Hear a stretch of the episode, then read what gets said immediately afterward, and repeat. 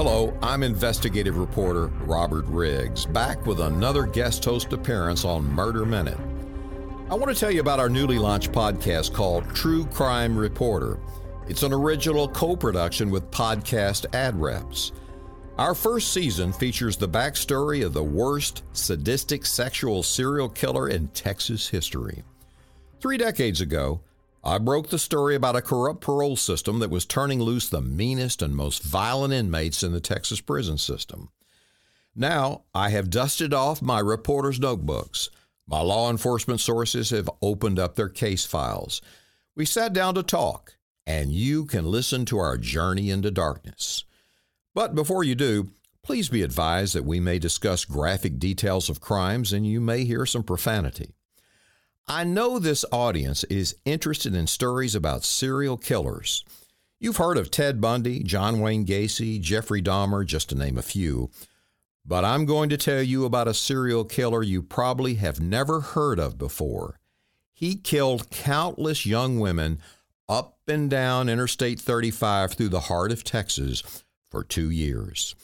He became the poster boy for a sweeping overhaul of the criminal justice system in Texas and a massive construction program for maximum security prisons. He is the only man in Texas history to receive three death sentences. I'm talking about Kenneth Allen McDuff. Because of McDuff, life for capital murder in Texas now means the rest of your life, and violent criminals serve much longer sentences. To hear the full 15 episode season, subscribe to True Crime Reporter on your favorite podcast app. And you can join our true crime fandom by texting True Crime to 33777. That's two words, True Crime to 33777. And now, here's a preview of True Crime Reporter's first season called Free to Kill.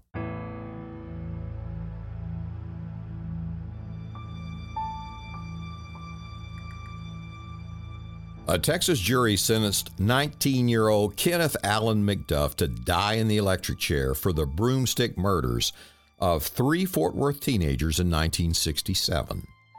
News coverage about the brutality of the murders was overshadowed by the University of Texas tower shootings, in which a sniper's 90 minute killing spree left 14 people dead and 31 wounded. Thus, the horrors of Kenneth McDuff's deranged murders never received nationwide exposure.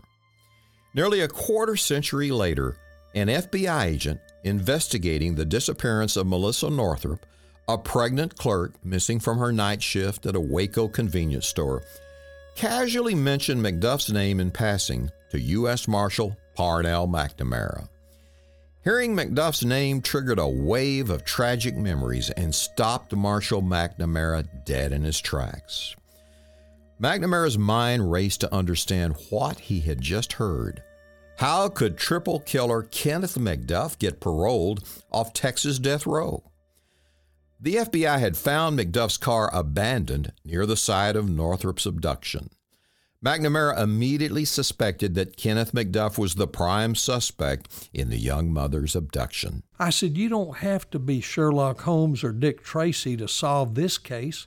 I said, You like you have a dead girl in the alley and you got Jack the Ripper down at the end of the alley with a knife in his hand, that's a pretty good place to start. So, how does a deranged triple killer get off death row and become known as the worst sadistic sexual serial killer in Texas history? McDuff escaped his death with the executioner when the U.S. Supreme Court struck down the death penalty with its Furman v. Georgia decision in 1972. McDuff's death sentence, along with that of dozens of other death row inmates in Texas, was commuted to life. It meant they would become eligible for parole someday. But who imagined that years later, any parole board member in their right mind would turn loose these killers?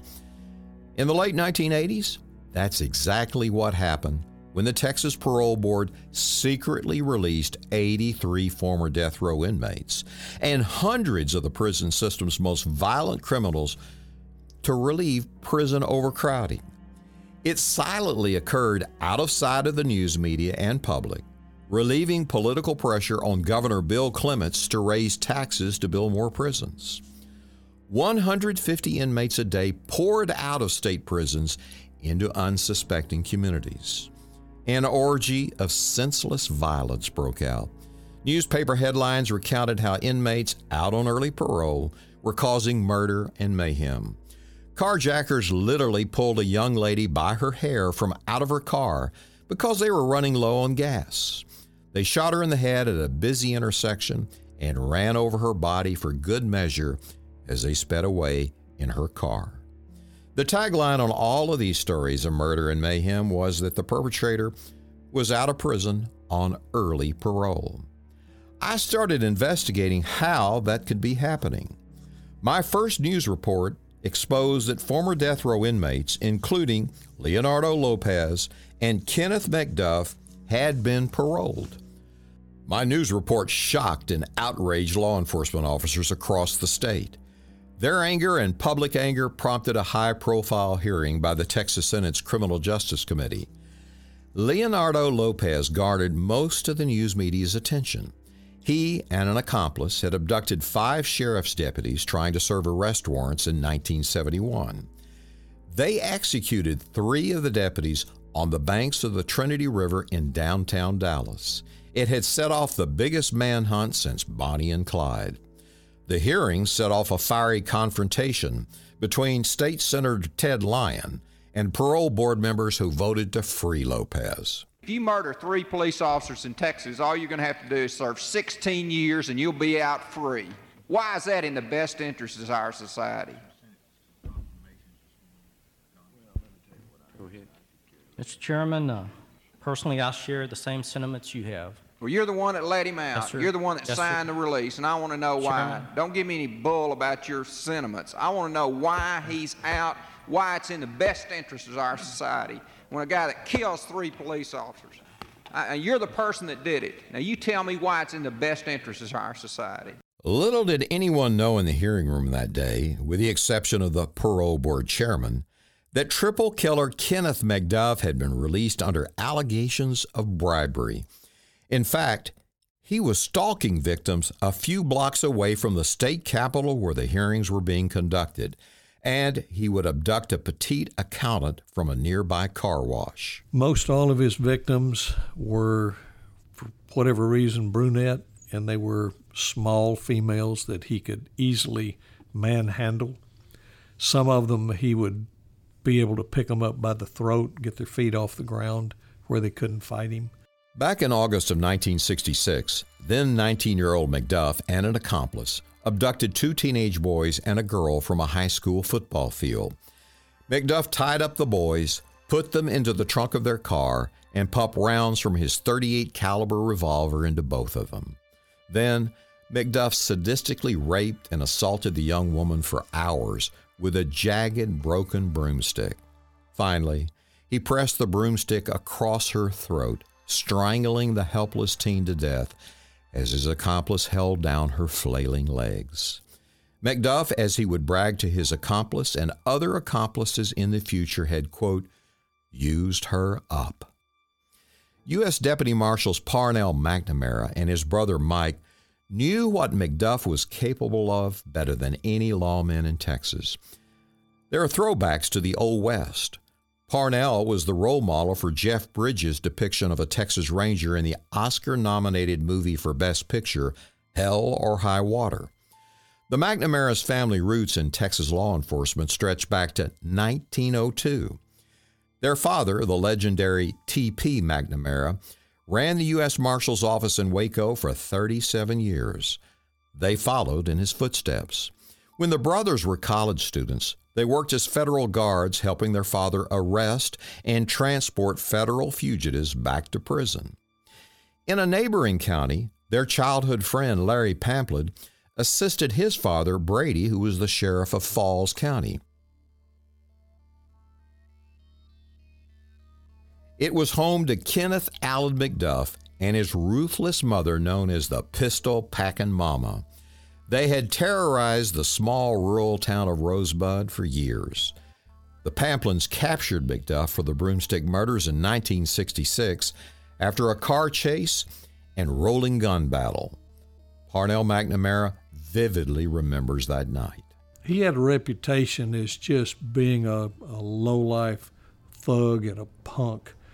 Uh, so I remember Brady Pamplin's hands shaking and his voice trembling when he was telling my father how McDuff had killed these three teenagers and especially the little girl and putting a broomstick across her throat after he had used it on her and brutally sexually assaulted her and had her down on her back in a gravel road. And I remember the sheriff shaking and saying, TP, he broke her neck just like you would kill a possum.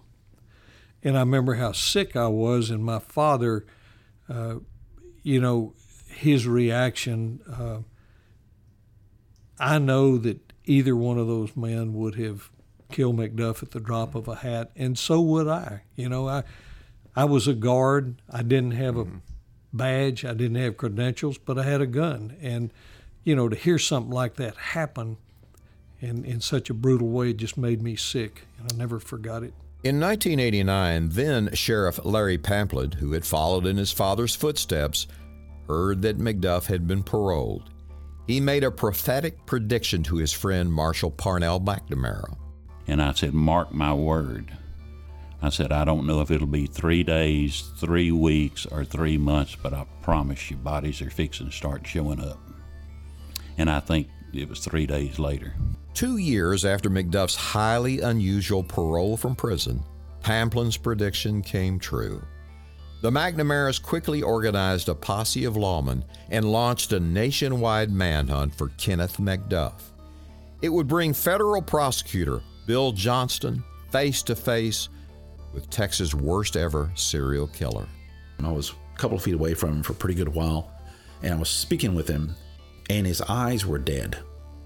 Um, his eyes had no spark of life, had no um, humanity in them there was something wrong with the guy. And I don't mean psychologically, I mean in his creation. These are challenging times, and in difficult times, it can be difficult to cope. So if there's something interfering with your happiness or preventing you from achieving your goals, and you've been thinking about talking to someone, it's time to get better help. BetterHelp is not a crisis line, and it's not self help. BetterHelp is professional counseling done securely online. BetterHelp will assess your needs and match you with your own licensed professional therapist so that you can start communicating in under 48 hours. They have a broad range of expertise available, and the service is available for clients worldwide. Just log into your account anytime and send a message to your counselor you'll get timely and thoughtful responses. Plus, you can schedule weekly video or phone sessions so that you don't ever have to sit in a waiting room. BetterHelp is committed to facilitating great therapeutic matches, so they make it easy and free to change your counselor if you need to. Plus, it's more affordable than traditional offline counseling, and financial aid is available. BetterHelp wants you to start living a happier life today. Just visit their website and read the testimonials posted daily. Like this one, written by a BetterHelp user after counseling for one month with Dr. Robert Nelson. Dr. Nelson has a very large breadth of knowledge concerning mental health. His expertise is diverse, and I am confident in his opinions regarding my mental health struggles. He is very honest and to the point with his responses, knowledgeable about medications the spectrum of mental illness, and I look forward to working with him.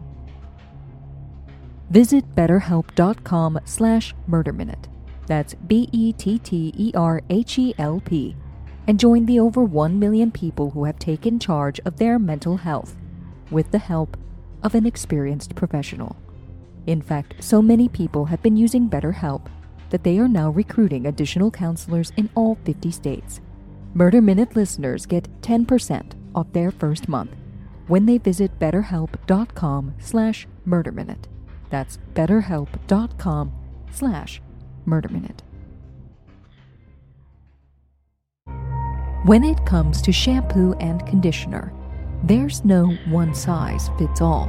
We need products that are suited for our unique needs. And don't leave us disappointed. I have fine, color treated hair and a scalp that is somehow both oily and flaky. But now, thanks to my personalized Prose shampoo and conditioner, I've fallen in love with my hair again. Prose creates customized hair care products for people, not hair types. Prose has given over 1 million consultations with their in depth hair quiz, which is how I got started. Their quiz dives into every conceivable factor that affects your hair health, like your age, your diet, your styling habits, and even your environment, so that they can best formulate your custom products to meet your unique needs. With their algorithm and over 50 billion formula combinations, Prose determined a unique blend of ingredients to treat my exact concerns. And every bottle is made to order, guaranteeing optimal freshness. Prose stands by clean and responsible beauty. Every formula is sustainably sourced and cruelty free, and Prose can accommodate virtually any preference, including vegan, gluten free, and more. If you're not 100% positive that Prose is the best hair care you've had, they will take the products back. No questions asked. Prose is the healthy hair regimen with your name all over it.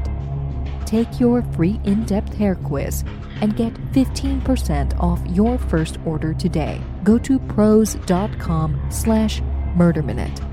That's P R O S E dot com slash murderminute for your free in depth hair quiz and 15% off. That's prose.com slash murderminute.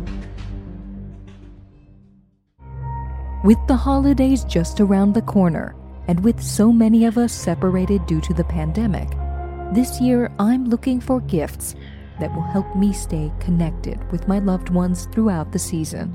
That's why this year's perfect gift is a skylight frame. Skylight Frame is a photo frame that you can update instantly by email from anywhere. It has a gorgeous 10 inch touchscreen, black frame, and white matte, so it looks just like a real photo frame. And it sets up effortlessly in under 60 seconds, even for my not so tech savvy family members. Just plug in, use the touchscreen to connect to your wireless network and you'll be swiping through photos in no time. Everyone in the family can just email photos to your personal Skylight email address, and they'll pop up in seconds. I won't be able to see my parents or my grandparents this year, but with a skylight frame on the mantle, we can still share in the holiday season. Multiple people can send photos to the frame, so it's a great way to enjoy the season together, even though we're apart. Skylight Frame has a 100% satisfaction guarantee. If you don't love your skylight, then they'll offer you a full refund. Now, as a special offer, you can get $10 off your purchase of a skylight frame when you go to skylightframe.com and enter the code MINUTE. That's right, to get $10 off your purchase of a skylight frame, just go to skylightframe.com and enter the code MINUTE. That's S K Y L I G H T F R A M E dot com, promo code MINUTE. These days, I'm eating at home for almost every meal, and I don't have a lot of time for grocery shopping, meal planning, or cooking. But I still want high quality, sustainably sourced, wholesome meals at home. That's why I decided to try Green Chef. Green Chef is a USDA certified organic company that makes eating well easy and affordable, with plans to fit every kind of lifestyle. Their meal plans include paleo, plant powered, keto, and balanced living. Green Chef's expert chefs design flavorful recipes, whatever your lifestyle, that go way beyond ordinary substitutions. With Green Chef, I can choose from a wide array of easy to follow meal plans with select organic ingredients and plenty of options every week delivered right to my door. Green Chef makes it easy for me to eat well and to discover new recipes every week that even I will love to cook. This saves me so much time while I'm working from home. Recipes are quick and easy, with step by step instructions, chef tips, and photos to guide you along. Ingredients are seasonally sourced for peak freshness, come pre measured, perfectly portioned, and mostly prepped. So, no matter what your cooking skill level, you'll get perfect results. Green Chef makes cooking easy, with dinner options that work around your lifestyle, not the other way around. Plus, Green Chef is the most sustainable meal kit, offsetting 100% of its direct carbon emissions and plastic packaging in every box so that I can feel great about what I'm eating and how it got to my table. Let Green Chef do the meal planning, grocery shopping, and most of the prep for you week after week. Use code MurderMinute80 to get $80 off your first month, plus free shipping on your first box. Go to greenchef.com slash murderminute80 to redeem and for more details. That's greenchef.com slash murderminute80. Well, the last uh, soundbite you heard was from former federal prosecutor Bill Johnston describing uh, Kenneth Allen McDuff as a, you know, something wrong with his creation. Well, Bill joins me now. And Bill, explain more. What what was it that made this guy tick? And, and what was it like sitting in that room with him? And then you were later on a U.S. Marshal Service jet bringing him back to Texas after he was caught. Well, I was. I was with McDuff, uh, I don't know, four or five different occasions where I was close to him. And the first couple of times, I was, what's a good way to put it? I was uh, sort of at a, even though I was close, I was at a distance in my mind. In other words, I was thinking about the things he had done, and I was uh, trying to just watch his uh, reactions, his eyes, and so forth on the jet coming back, particularly when we came back from Kansas City with him. I was probably eight feet away from him. So, you know, I, I just saw him on that occasion more as a, this, this monster that had been shackled and, and brought aboard a plane. Later, uh, both in the courtroom, on one, one occasion, he we maybe looked at each other briefly but it wasn't until I was with him for a prolonged period of time on death row or on the, um, the holding facility near death row that that I engaged with him in a meaningful way. By that I mean I really need to know something, and he told me something, and so it was back and forth. And I was embarrassed that I was talking to him. I felt like I was honoring his existence, mm-hmm, mm-hmm. and I didn't like that very well. You know, I never asked for a prison interview with him because of that very thing. Yeah. It just bothered me. Now, I, my contact with him was in and out of the uh, courthouse in uh, Houston when he was on trial for the murder of Melissa Northrup. And I do remember after he was found guilty and sentenced to die by lethal injection, he was coming out, and I looked at him and I said, Well, Kenneth, what now? And he, his, those black piercing eyes just suddenly just turned into mine. And he very and he smiled a sarcastic grin and said uh, well i guess i'm going to die. Hmm. yeah. I i remember down there uh, i thought that was a really big deal in houston because i thought that was the first that was the the accountability everybody wanted. Yes. And it was almost like a couple of times he knew he was in a cage. In other words, he had a he had a couple little outbursts. Uh, one was physical, I think, and one was just uh, vocal. But like he recognized, almost like an animal does, that he's in a trap and he's not likely to get out of the trap. Uh, but I, yeah, I remember that in Houston. So, you know, he always put his victims in the trap and he was always in control. And it struck me, it was all about control with him. Even how he would say at the end of murdering a woman that he had used her up. I think that's right. I think he he wanted to be in complete control. Almost in his whole life, he was in control except for when he was in prison. And then he adapted to prison to become in control again.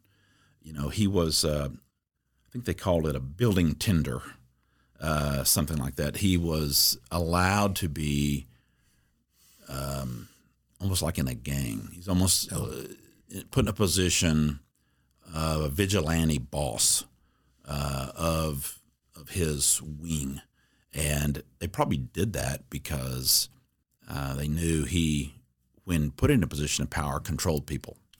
Well, that goes back to the old days of the Texas prison system, in which literally the inmates even ran security, and the meanest, toughest inmates were picked as building tenders to supervise an entire wing of inmates. And uh, oh, they were known for their brutality and uh, you know, and they would have a lackey working for them called a key because they would turn the key in the cell doors for the building tenders. But I, I ran into an inmate during my investigation. He had a big scar across his face where he had been, quote, keyed by a building tender, struck mm. across the face. And back in those days, you had these huge maximum security prisons that at night had five guards on wow. duty. How frightening. Yeah, because the inmates were running it. And, and that's what got Texas in so much con- trouble as well because of just the brutality that was taking place. You know, we found a guy during the McDuff manhunt, Billy Earl Smith. And Billy Earl uh, may have been that person that you're referring to. He was uh, sort of a stooge for McDuff, and he kept uh, McDuff's heroin in a balloon tucked away. I'll just leave it at that. Uh, well, I will say it. One can imagine in his anus. yes. That's the way they do it in That's prison. the way they do it. Yes. And so Billy Earl um, was uh, a bit of a stooge or a lackey for McDuff, and uh, McDuff relied on. Billy Earl was big too, and he was mean. Uh, but he McDuff relied upon him to hide his dope, and I think to help him jump people. Yeah, yeah. And that, you know, they used to say when looking at someone whether or not to give them the death penalty, are they dangerous even in prison? That was one of the considerations, and it still is to some degree. But McDuff was truly dangerous even in prison. Well, you know, one sign that told me just how dangerous he was is then uh, that in a system where your survival depends on gangs and gang membership. Now he leaned toward the Aryan Brotherhood, but he didn't have a single gang tattoo. He was a guy that, you know, apparently there was such a perception about him being mean and tough. He could walk his own way. I think so. And again, comparing him to the animal kingdom, um, maybe an alpha wolf, something mm-hmm. like that. He wasn't social except to control the social. Yes, he didn't. Uh, he didn't seem to make friends of any sort.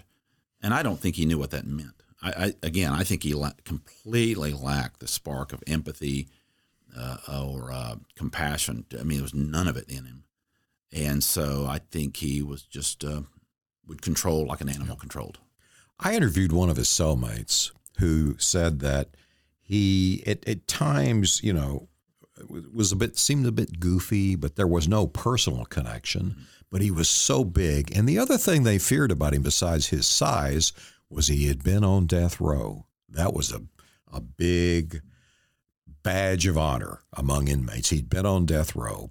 But what he did tell me is that without any warning, something, a, a, a switch would flip and it would set him off and it would scare everyone around him like, man, who is this guy going to kill one of us right here in prison? That's right. You know, um, he was so big. In fact, in the I think I told you I had a nightmare yes. a few months ago. I have, haven't told that to anybody but you, but I had a nightmare about him, and he was so quick. He got control of the as I recall, it was a firearm in the room during my nightmare, and he got control of it in a flash. But you talk about the death row guys. You know, there were when Furman versus Georgia came out. I think in '73, United States Supreme 72. Court. '72. Yeah. United States Supreme Court essentially threw out the death penalties because of the way they were being uh, implemented and the jury questions and so forth. There were not all that many, but there were several that were put back into population. Uh, I prosecuted another one uh, of them, uh, a guy that was not near as bad as McDuff, but he was a killer. But I think the other inmates saw them like you would see someone walking out of hell. In other words, these people had been to hell, they'd lived in hell, they were part of hell, and then somehow this iron door cracked open and they crawled out of hell. So they were afraid of him. Well, this story uh, affected me like n- none in my career, maybe except covering wars. And that was the hell that he took his victims into. That I can't, it's just unimaginable what we learned about him. And I guess it is unique in that we had witnesses to his his evil deeds and that he he liked to have an accomplice. I believe he liked his accomplices because he needed he, it was like performance art for him.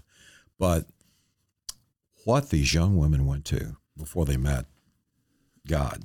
Well, you know, that's the um I had a very strange active career as a federal prosecutor um, and of all the cases that trouble me, um, the McDuff case, the facts, particularly regarding Colleen Reed, and maybe because I heard them pretty quickly after they were told by the accomplice, I was there when he was talking. Um, and it was uh, it was so real. I wasn't picturing have happened, you know, ha- having happened a long time ago. I pictured it as just happening, really, and um, the terror of someone that's caught that can't get out, that can feel, that can um, perceive their own end um, and almost wants it to happen because it's so terrible getting there.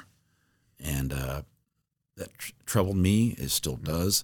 And driving, uh, there's a back way to get to Austin from Waco. I would take that back way often because of traffic on the interstate, and uh, and I would go by where he told, where his accomplice told us Yeah. a lot of that torture took place. And uh, man, I just can, couldn't get it out of my mind. And you know, it struck me that he was not going to let them die until it was on his terms, until he decided it was time. And then it was it was time, as he would say, to use them up. Yeah, you know, a part of the control, and and in some way that none of us hopefully really fully understand because it's it's too sick. But in some way, he was getting you know, gratification all the time from their terror, and so I guess in his mind he had a time frame for that, whether it was mm-hmm. 15 minutes or three hours, and that was again he controlled that. Well, you know what he did is unthinkable, and uh, most of the public uh, has they have no idea what kind of evil is out there lurking. You and I have seen it our entire careers, but most people are, are rather naive about it at all. What should what should someone learn from this about being aware of their surroundings and where they go and Well, I just hate that it's true. I hate that really the the deal is that one in I don't know, 100,000, yeah 10 million, I don't know, uh, people are um, something like McDuff. Uh, now there is a gradation. Obviously, there's a many mean people, and many people hurt one another and do all the time. And it doesn't take a serial killer to get you in a real mess as a citizen out there. Um, so people should be aware. And gosh, you don't want people to live their lives in fear either. Um, but the truth is that out there in the world, um, maybe not in every state, but certainly in every region of the country, there's a serial killer of this nature or something close to it. And um, they're out there waiting uh, to do bad things to people. And people that think that everyone's generally good, that's okay. Uh, but they need to also, I, I would hope people also recognize that there are some people that are not just generally bad. There are some people that are so bad that they must be avoided at all costs.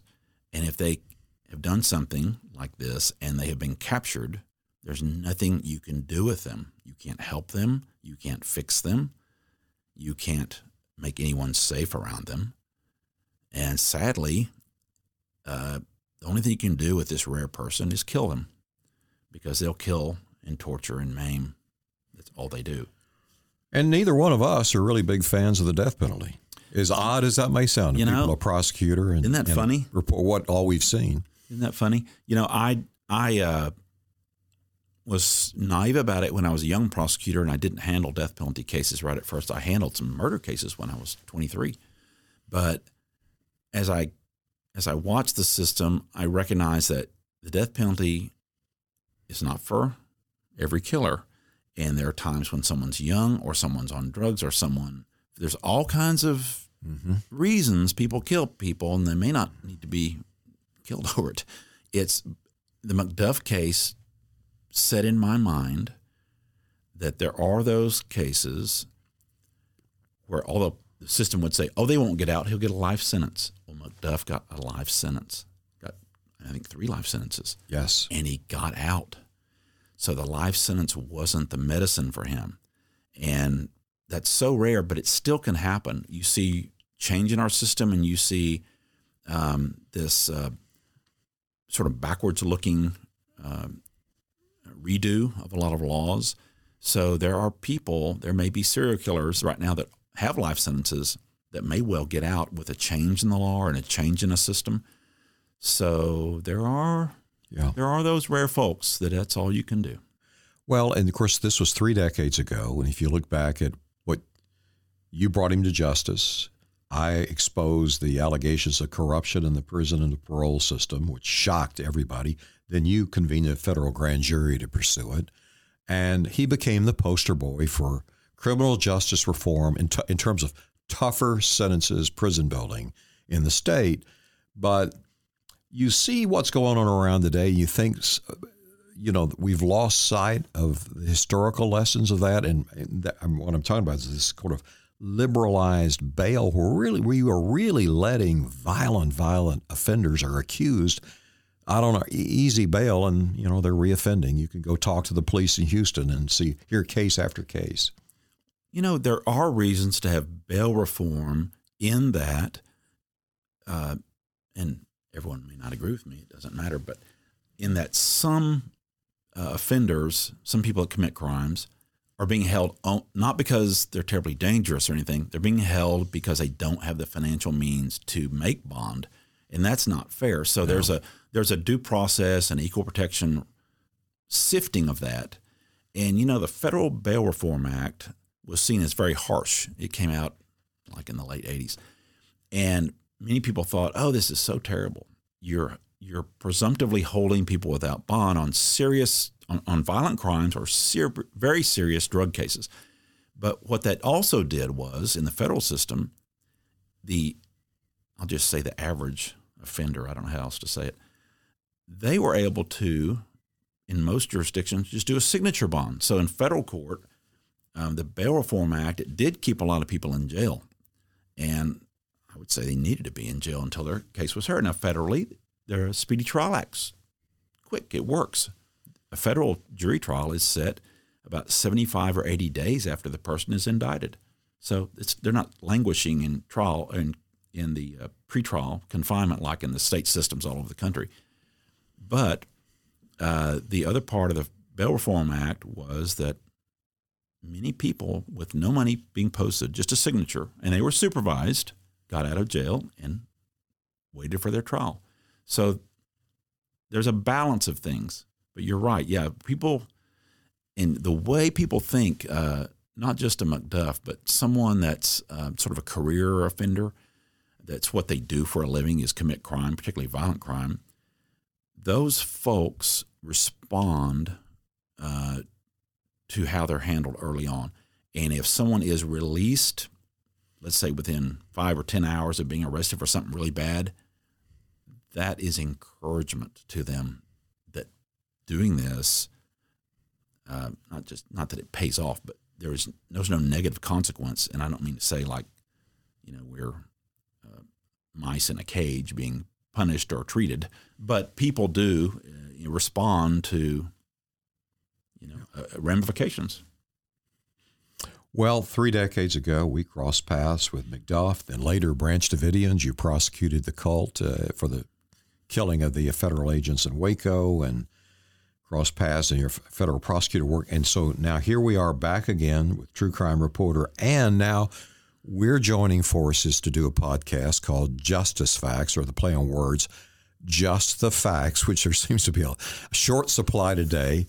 But give the listeners a preview of, of what they can expect here because we're going to kind of talk weekly about the big trending criminal case like a Jeffrey Epstein and his alleged uh, co-conspirator or procurer of women, uh, Ghislaine Maxwell. Yes, I think it's an opportunity for us to use our experience to talk about these things. You know, uh, people who give opinions, and it's given every 30 seconds on every channel, but give who give opinions about current events and crime. They often have opinions. I think the question is how well founded are their opinions? In other words, do they have the experience and the intellect to to uh, give such an opinion? I can't guarantee you on the intellect department, but I can tell you that you and I combined have, I don't know, gosh, 60 or 70 years yes. experience, yeah. something like that. And so it gives us a foundation to say, here's what this means. For instance, in the case of uh, sexual assault, particularly involving an allegation of pedophilia, uh, there are certain hallmarks of that lifestyle and that crime. I've unfortunately dealt with a number uh, in federal cases and some state cases. And we can use our experience to say, here's what this means, here's what's probably going to happen, here's what might happen, and uh, hopefully give people a an idea behind the curtain uh, of what a certain process that's unfolding yeah. means and what it may where the where the result may come. And you know, prior to journalism, I was an investigator for a congressional committee, a defense committee, and we were investigating fallout from the Watergate hearings. Mm. And so I've been deep into political corruption as a congressional investigator. And then, you know, the, the trade craft I learned in that time, and especially with national security. I applied as a reporter, and you know there were members of the uh, Dallas City Council and a high-profile state rep went to federal prison behind my reporting. So we, we can, I think we could going to bring a wide perspective that's unique that most people don't get. I think um, my childhood affected all this, and by that I mean. Uh, what we see when we're young gives us experience and can give us perspective. I grew up in a in a uh, Dallas, the son of a prosecutor in Dallas, and he wasn't a famous prosecutor, and he wasn't a, a glory-seeking prosecutor. He was a hard-working guy, and uh, because my mom died when I was a little boy, I just deified and adored my father. And my father uh, prosecuted in in the Dallas DA's office back when that was a, a well known place, and it was well known because of the Jack Ruby case, the assassination of President Kennedy, Lee Harvey Oswald, and those matters, uh, Roe versus Wade. All of these things came from Dallas.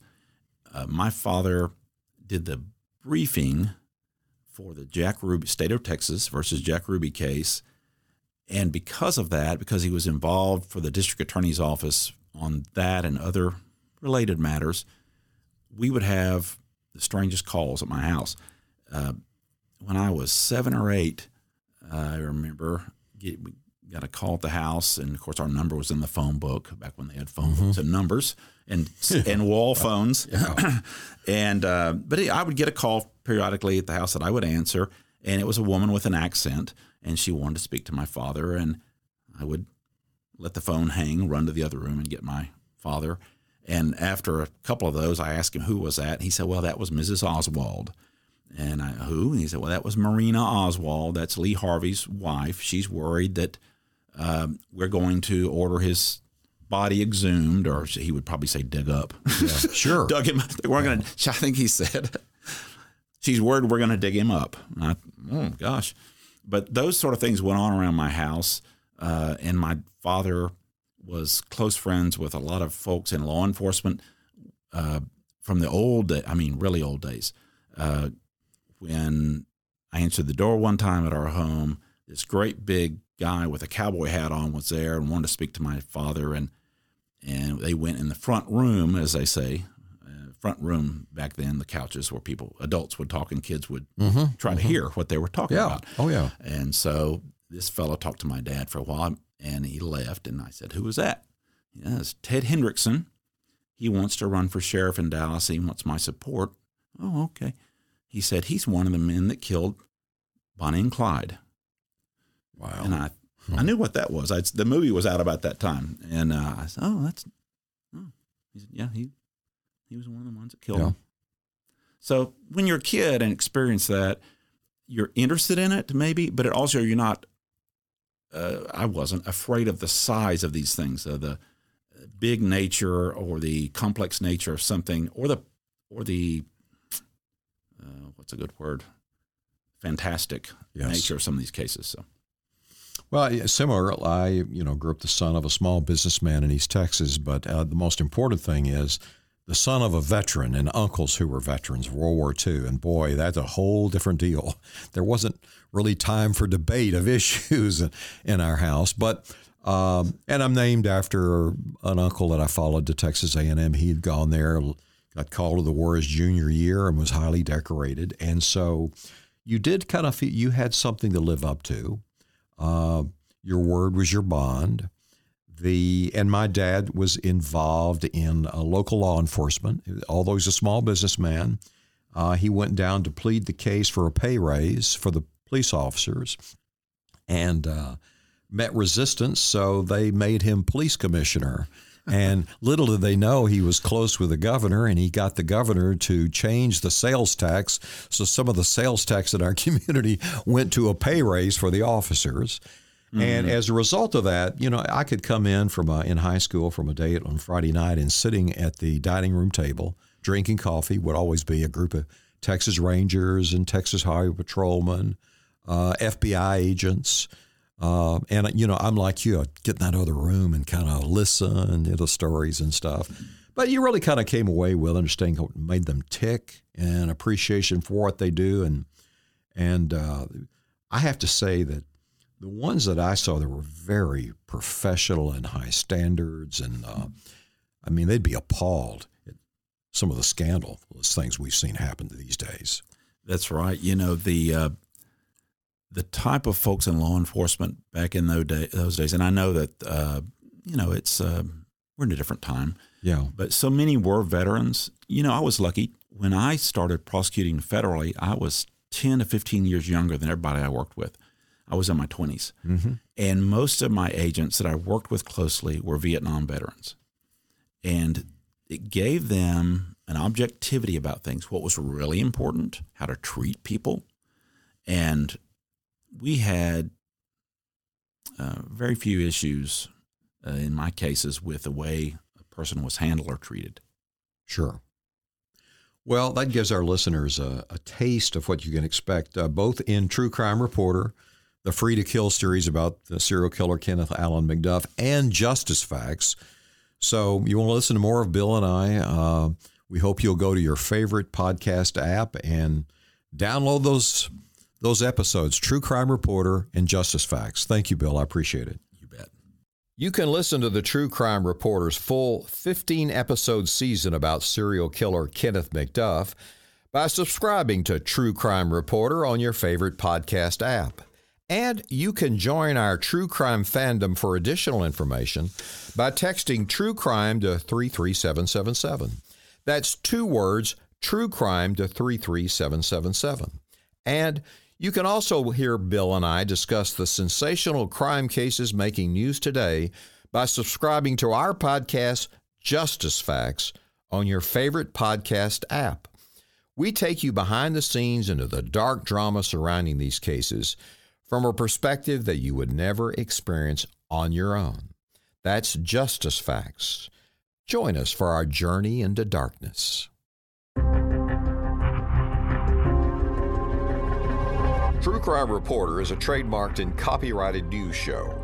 It is an original co production with Podcast Ad Reps, hosted and written by me, Robert Riggs, executive producer Elizabeth Arnold, audio production by Matt Stoker, original music by Blair King, associate producer Siler Burr, social media producer Grace Woodward, publicity Tim Livingston, PR, photography Igor Kragulats, graphics Brian David Kerr Designs. Special thanks to Gary Lavergne, author of Bad Boy from Rosebud The Murderous Life of Kenneth Allen McDuff. The audio recordings of the Senate Criminal Justice Committee hearings are courtesy of the Texas State Archives. Archive sound bites included in the episodes are from my original Reporter's Notebook tape recordings. And for our listeners who stayed to hear the credits, here is a little bonus.